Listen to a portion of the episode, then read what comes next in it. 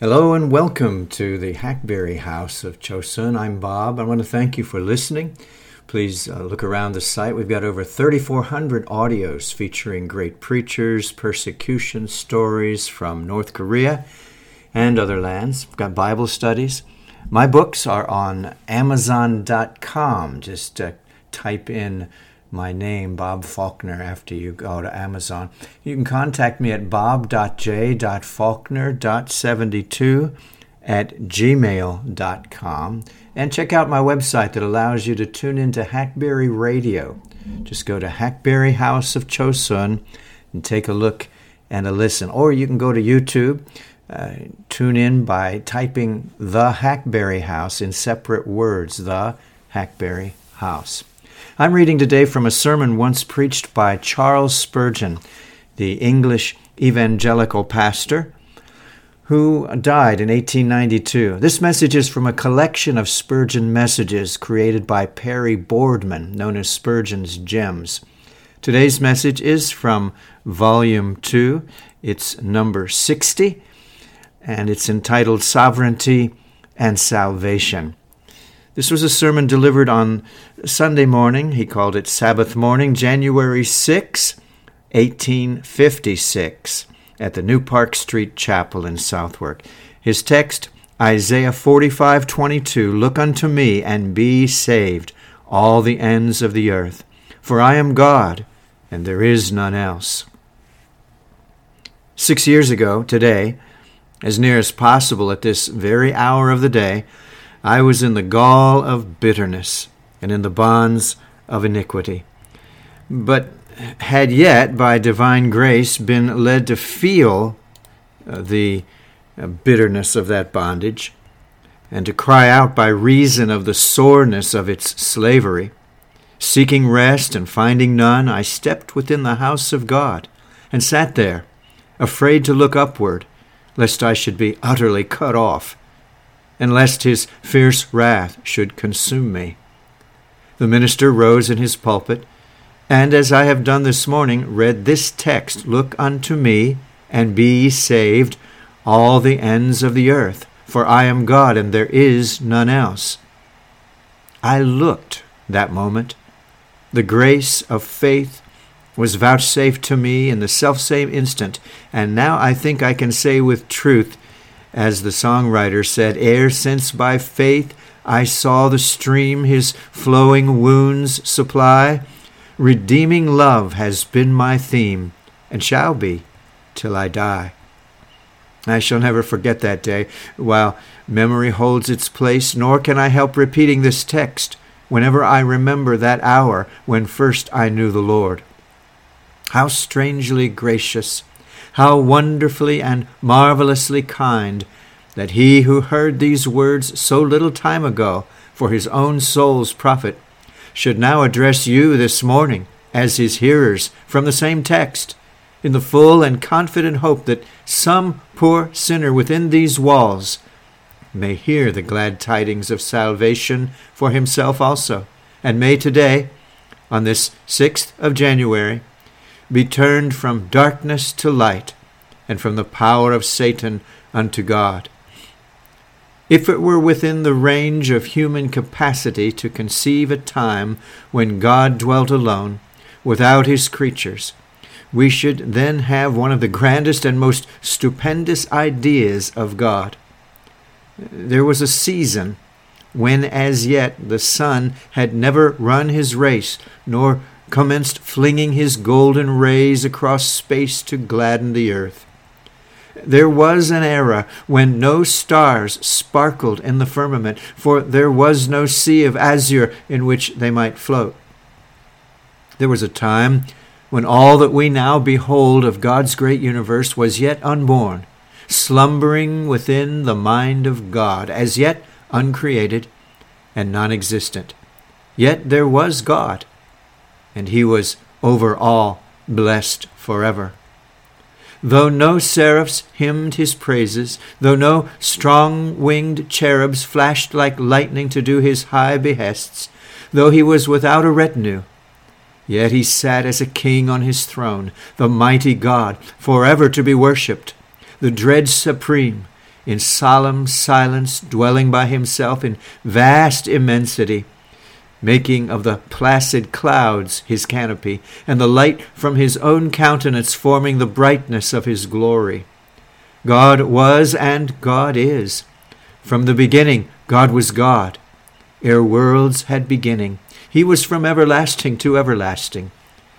Now, when it pleased him to create his creatures, does it not strike you how infinitely those creatures must have been below himself? If you are potters, and you fashion upon the wheel a vessel, shall that piece of clay arrogate to itself equality with you? Nay, at what distance will it be from you, because you have been in part its creator? And so, when the Almighty formed his creatures, was it not consummate impudence that they should venture for a moment to compare themselves with him? Yet that arch traitor, that leader of rebels, Satan, sought to climb to the high throne of God, soon to find his aim too high, and hell itself not low enough wherein to escape divine vengeance. He knows that God is God alone. Since the world was created, man has imitated Satan. The creature of a day, the ephemera of an hour, has sought to match itself with the eternal. Hence, it has ever been one of the objects of the great Jehovah to teach mankind that he is God, and beside him there is none else. This is the lesson he has been teaching the world since it went astray from him. He's been busying himself in breaking down the high places, in exalting the valleys, in casting down imaginations and lofty looks, that all the world might, quote, know that the Lord is God alone.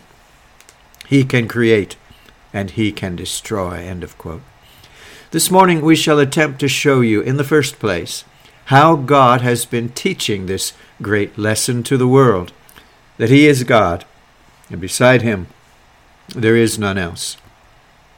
And then, secondly, the special way in which He designs to teach it in the matter of salvation. Look unto me and be saved, for I am God, and there is none else.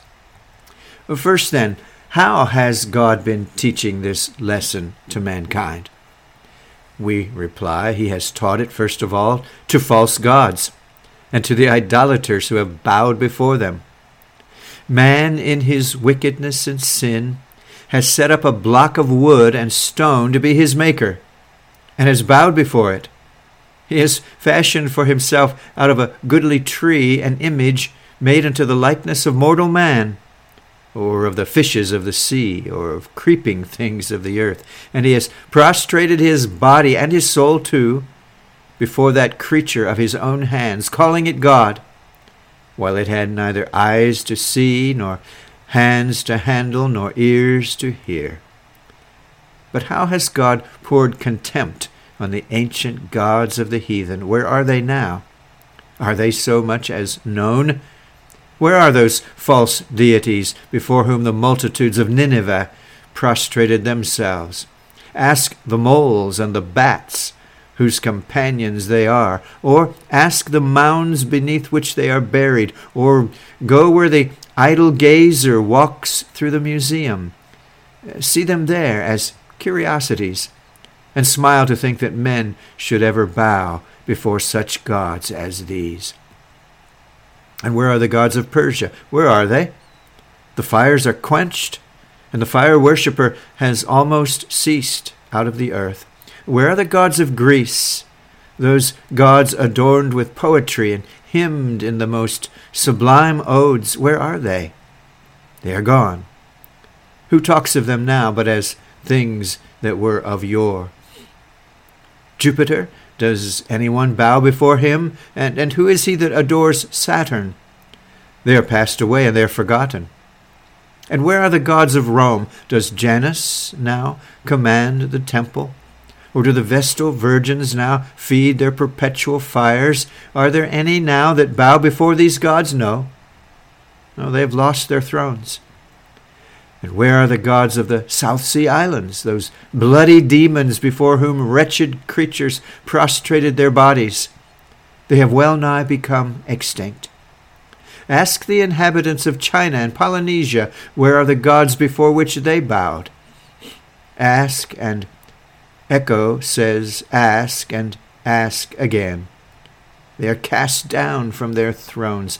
They are hurled from their pedestals. Their chariots are broken. Their scepters are burnt in the fire. Their glories are departed.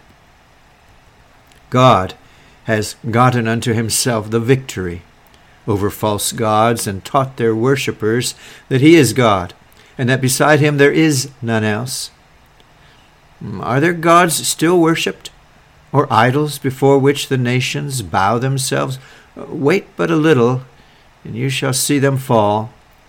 Cruel juggernaut, whose car still crushes in its motion the foolish ones who throw themselves before it, shall yet be the object of derision.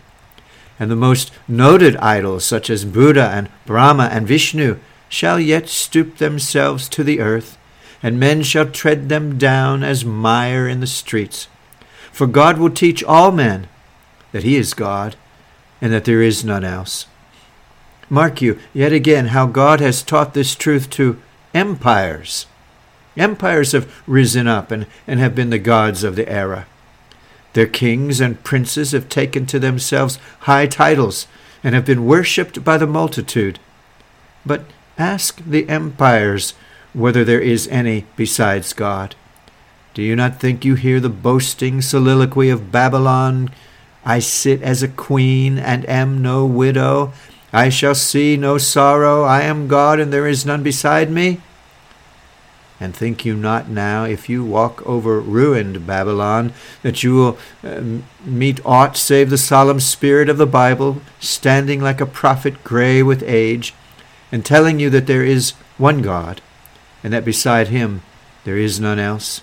Go you to Babylon, covered with its sand, the sand of its own ruins.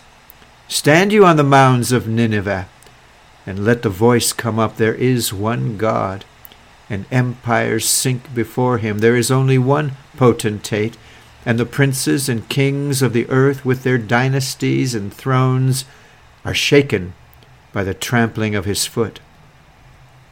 Go, seat yourselves in the temple of Greece. Mark you there what proud words Alexander once did speak, uh, but now where is he? And where is his empire, too? Uh, sit on the ruined arches of the bridge of Carthage, or, or walk you through the desolated theaters of Rome, and you will hear a voice in the wild amid those ruins I am God, and there is none else. O city, you did call yourself eternal.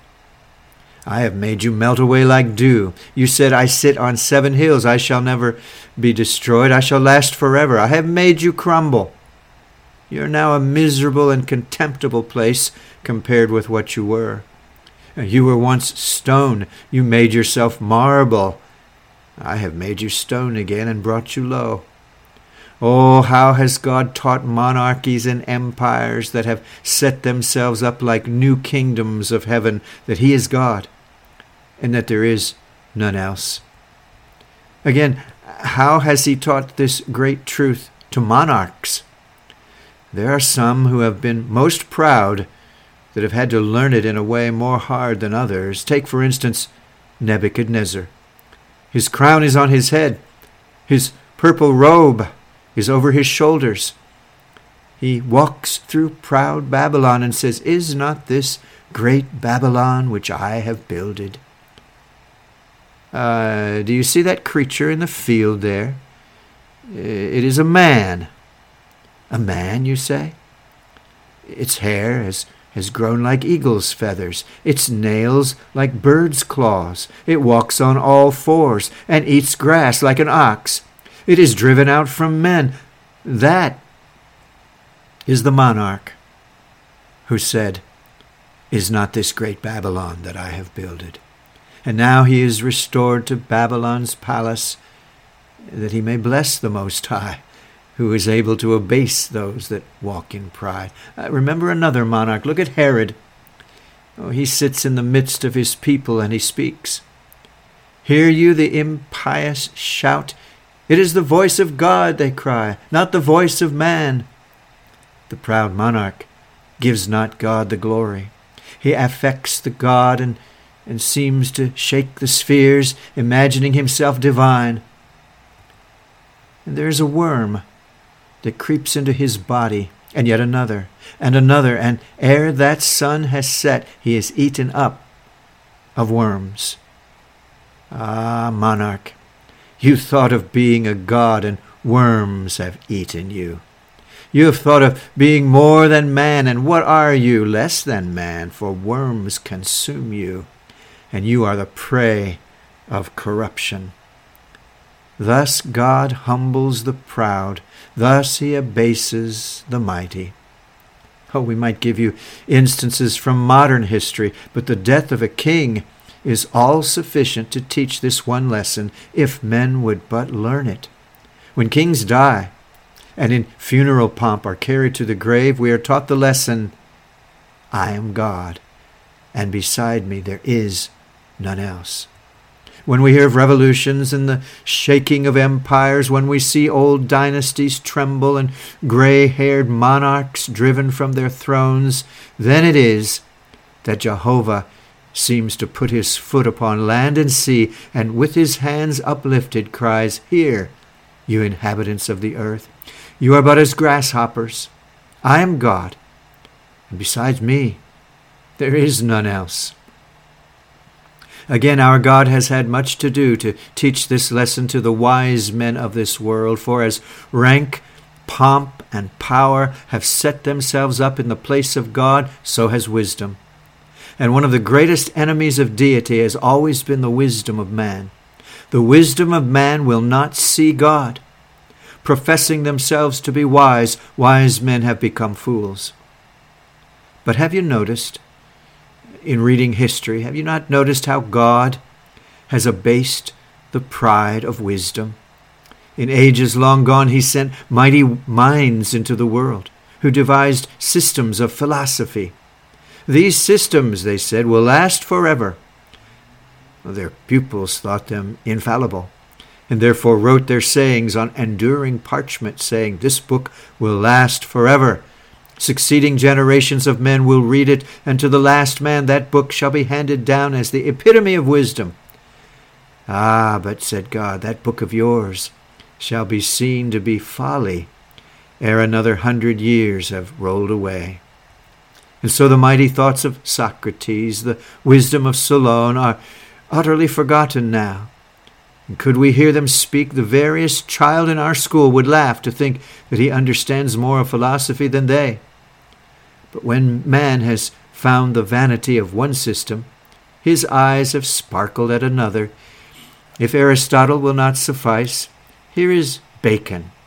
Now, I, I shall know everything now. Uh, and he, he sets to work and says that this new philosophy is to last forever. He lays his stones with fair colors, and he thinks that every truth he piles up is a precious, imperishable truth. But alas, another century comes, and it is found to be wood, hay, and stubble. A new sect of philosophers rises up who refute their predecessors. And so too we have wise men in this day. This is the 19th century. Wise secularists and so on, who fancy they have obtained the truth. But within another fifty years, and mark that word, this hair shall not be silvered over with gray, until the last of that race shall have perished, and that man shall be thought a fool that was ever connected with such a race. Systems of infidelity pass away like a dewdrop before the sun, for God says, I am God, and beside me there is none else.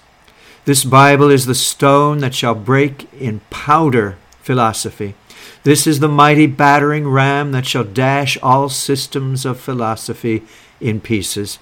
This is the stone that a woman may yet hurl upon the head of every Abimelech, and he shall be utterly destroyed. O Church of God! Fear not. You shall do wonders.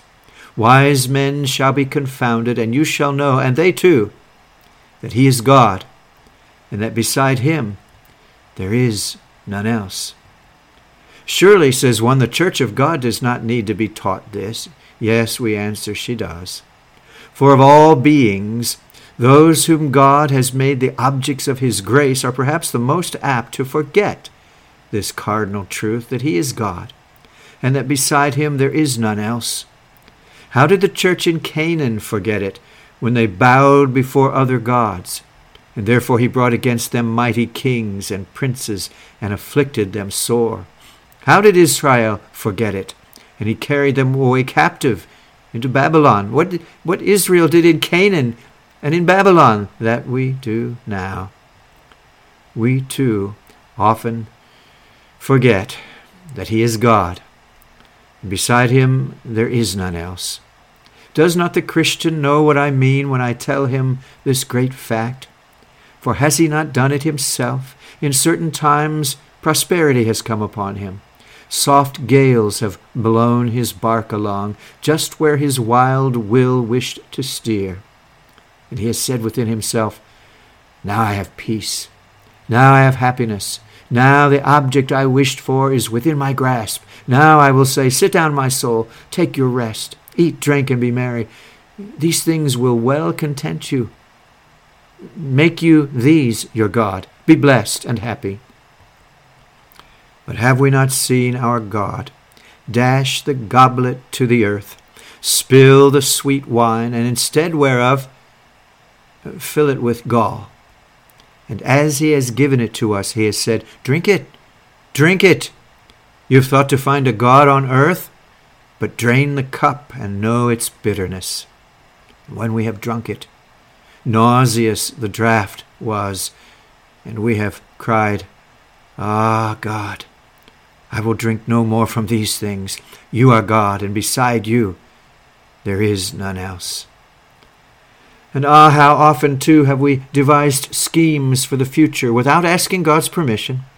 Men have said, like these foolish ones whom James mentioned, uh, We will do such and such things on the morrow, and we will buy and sell and get gain, whereas they knew not what was to be on the morrow. For long ere the morrow came, they were unable to buy and sell. Death had claimed them, and a small span of earth held all their frame. God teaches his people every day, by sickness, by affliction, by depression of spirits, by the forsakings of God, by the loss of the Spirit for a season, by the lackings of the joy of his countenance, that he is God, and that beside him there is none else. We must not forget that there are some special servants of God raised up to do great works who, in a peculiar manner, have to learn this lesson. Let a man, for instance, be called to the great work of preaching the gospel. He is successful. God helps him. Thousands wait at his feet, and multitudes hang upon his lips. As truly as that man is a man, he will have a tendency to be exalted above measure, and too much will he begin to look to himself, and too little to his God.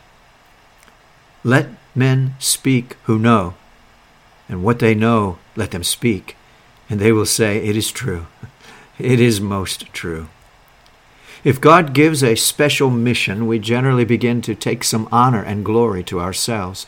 But in the review, of the eminent saints of God, have you never observed how God has made them feel that He was God, and beside Him there was none else? Poor Paul might have thought himself a God, and been puffed up above measure by reason of the greatness of his revelation, had there not been a thorn in the flesh. But Paul could feel that he was not a God, for he had a thorn in the flesh, and God's could not have thorns in the flesh. Sometimes God teaches the minister by denying him help on special occasions. We come up into our pulpits and say, Oh, I wish I could have a good day today, and we begin to labor. We have been just as earnest in prayer and just as indefatigable, but It's like a blind horse turning around a mill, or like Samson with Delilah. We shake our vain limbs with vast surprise, uh, make feeble flight, and win no victories. We are made to see that the Lord is God, and that beside him there is none else. Very frequently, God teaches this to the minister by leading him to see his own sinful nature.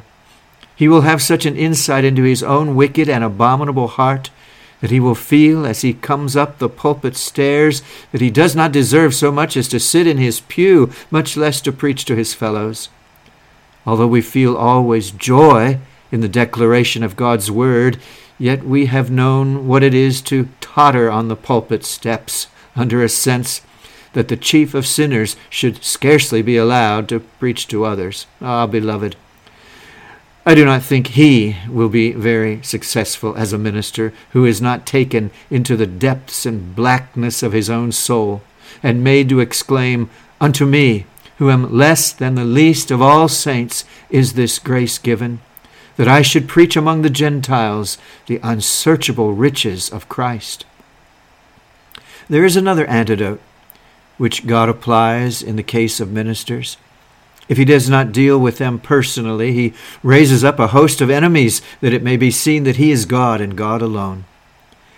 An esteemed friend sent me yesterday a valuable old manuscript of one of George Whitefield's hymns, which was sung on Kennington Commons.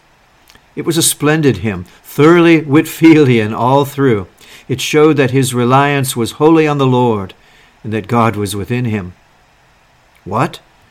Will a man subject himself to the calumnies of the, of the multitude? Will he toil and work day after day unnecessarily? Will he stand up Sabbath after Sabbath and preach the gospel and have his name maligned and slandered if he has not the grace of God in him? For myself, I can say that were it not that the love of Christ constrained me, this hour might be the last that I should preach, so far as the ease of the thing is concerned. Necessity is laid upon me. Yea, woe is unto us if we preach not the gospel. But that opposition, through which God carries his servants, leads them to see at once that he is God and that there is none else. If everyone applauded, if all were gratified, we should think ourselves God. But when they hiss and hoot, we turn to our God and cry, Again from the poem If on my face for thy dear name shame and reproach should be, I'll hail reproach and welcome shame if thou remember me. Well, this brings us to the second portion of our discourse. Salvation is God's greatest work, and therefore, in his greatest work, he specially teaches us this lesson that he is God, and that beside him there is none else.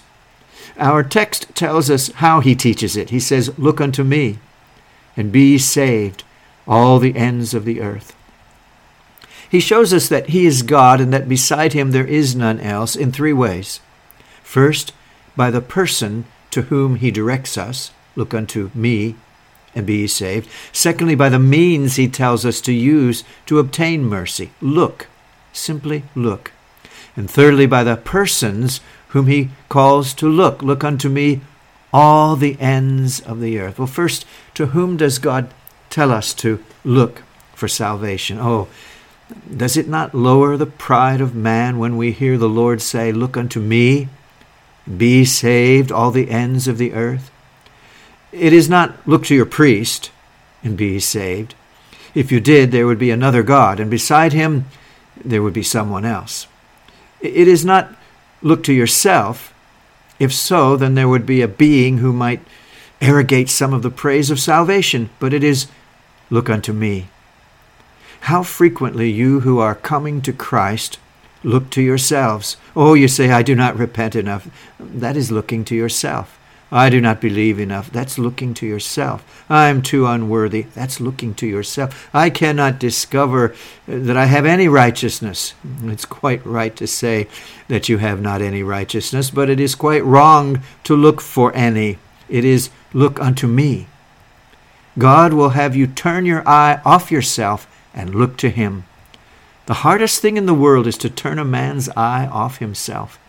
As long as he lives, he always has a predilection to turn his eye inside and look at himself, whereas God says, Look unto me.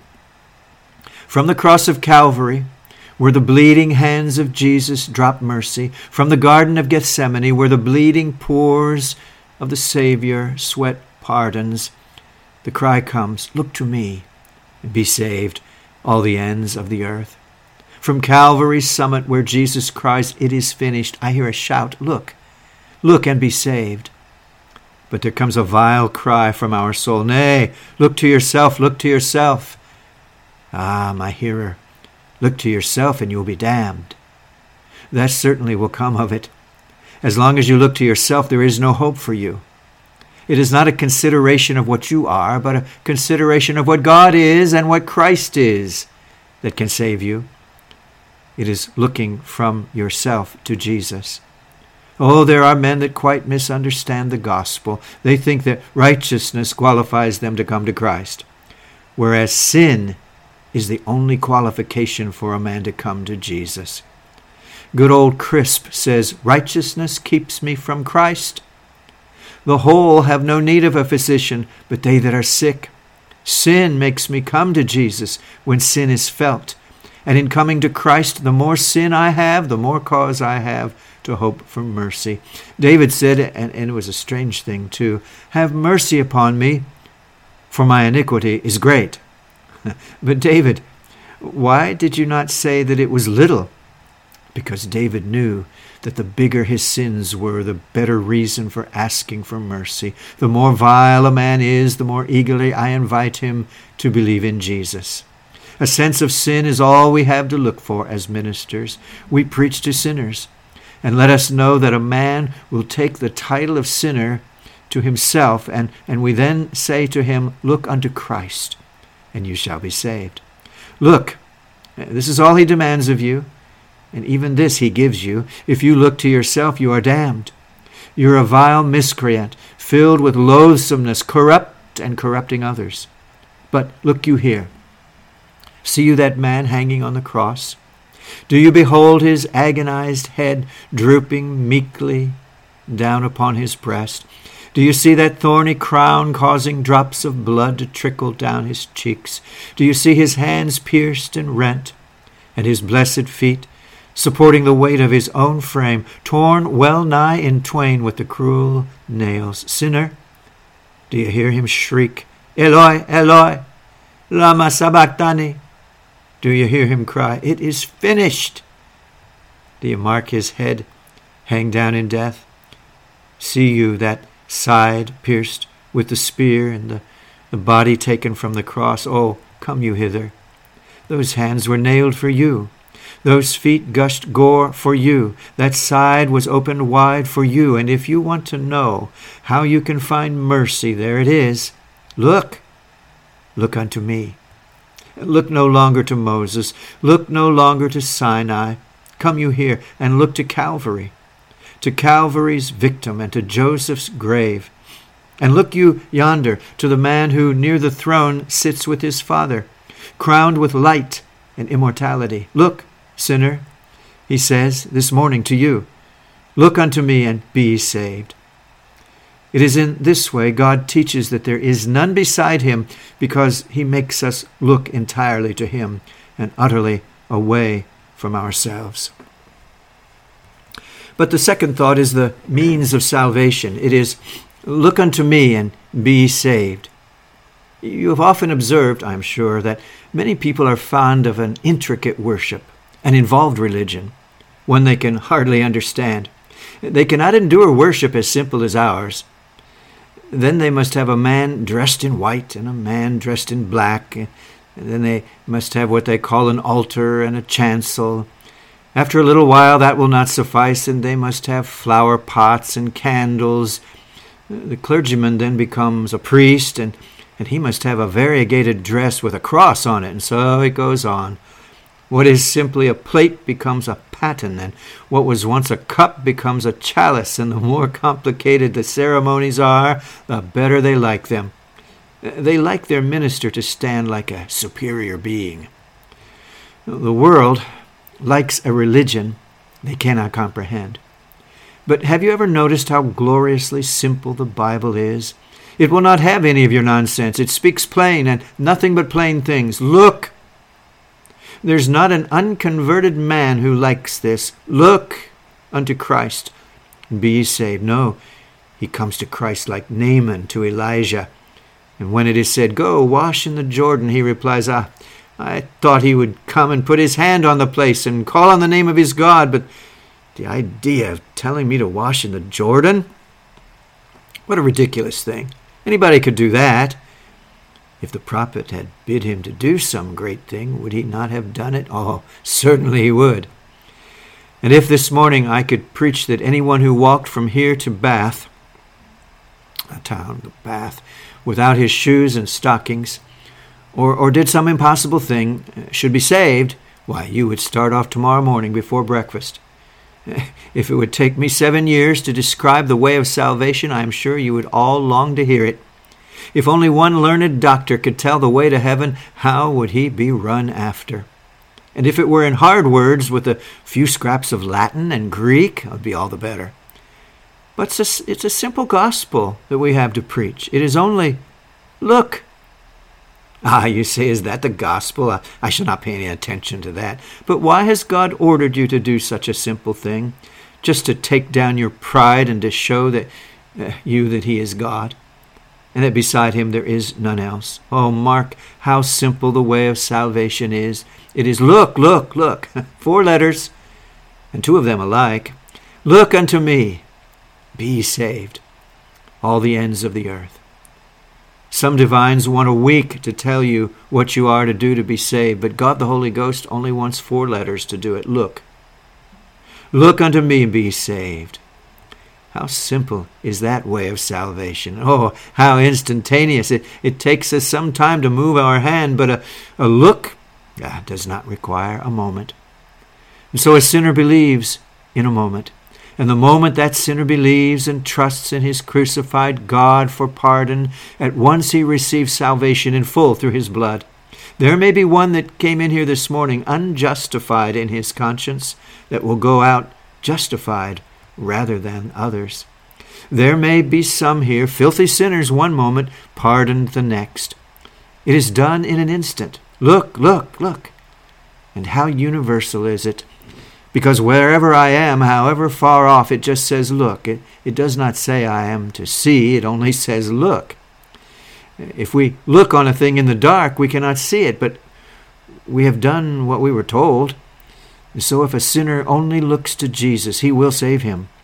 For Jesus in the dark is as good as Jesus in the light, and Jesus, when you cannot see him, is as good as Jesus when you can see him. It's only look.